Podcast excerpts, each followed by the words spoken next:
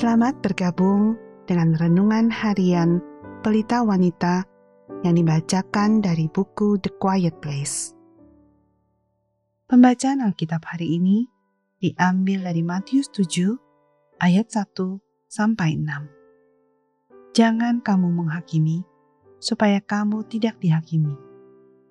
Karena dengan penghakiman yang kamu pakai untuk menghakimi, kamu akan dihakimi dan ukuran yang kamu pakai untuk mengukur akan diukurkan kepadamu.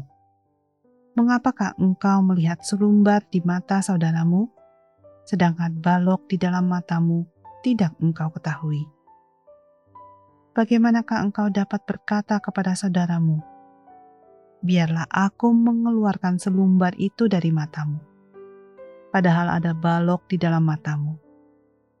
Hai orang munafik, keluarkanlah dahulu balok dari matamu, maka engkau akan melihat dengan jelas untuk mengeluarkan selumbar itu dari mata saudaramu. Jangan kamu memberikan barang yang kudus kepada anjing, dan jangan kamu melemparkan mutiaramu kepada babi, supaya jangan diinjak-injaknya dengan kakinya, lalu ia berbalik mengoyak kamu.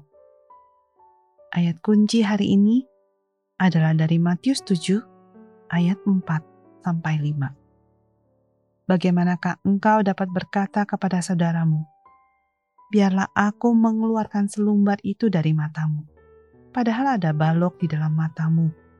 Hai orang munafik, keluarkanlah dahulu balok dari matamu, maka engkau akan melihat dengan jelas untuk mengeluarkan selumbar itu dari mata saudaramu mengeluarkan selumbar.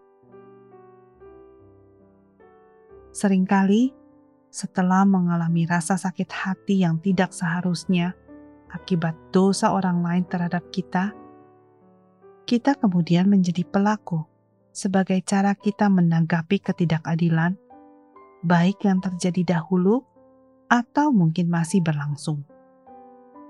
Jadi, meskipun kita mungkin telah melakukan sedikit atau bahkan sama sekali tidak menyebabkan dosa yang pertama, kita sekarang telah menambahkan dosa kita sendiri ke dalamnya. Dan dosa kita sendiri itulah yang harus kita tangani terlebih dahulu. Dalam bagian yang sering kita dengar dari khotbah di bukit ini, Yesus menekankan pentingnya menangani dosa kita sendiri sebelum mencoba untuk mengatasi kegagalan orang lain.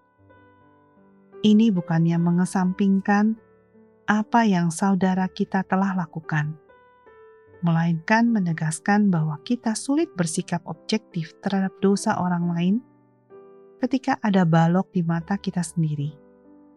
Sulit untuk membantu orang lain menangani masalahnya jika ada kemunafikan di pihak kita. Jika kita belum mengakui dosa kita sendiri, meskipun itu sebenarnya adalah reaksi dari dosa yang diperbuat orang tersebut. Jadi, jujur saja, apakah dosa orang lain telah menimbulkan dosa dalam hidup Anda? Akuilah dosa Anda kepada orang tersebut jika mungkin dan pantas, bukan dengan cara supaya Anda tidak dipersalahkan, bukan dengan cara menyalahkan orang lain karena telah menyebabkan Anda berdosa bukan dengan cara yang membawa Anda masuk ke dalam dosa yang lebih banyak lagi, dengan membangkitkan amarah Anda terhadap mereka. Bertanggung jawablah secara penuh terhadap dosa Anda. Tetapi saya hanya bertanggung jawab 5% untuk semua ini. Jikalau demikian, tanggunglah 100% dari 5% kepunyaan Anda. Rendahkan diri Anda. Bersihkan hati nurani Anda carilah pengampunan. Kemudian, biarkan Allah menggunakan Anda untuk menyalurkan kasih karunia kepada saudara yang membutuhkan. Sebagai penutup, mari kita renungkan pertanyaan ini. Apakah Anda memiliki hubungan yang retak dengan orang lain?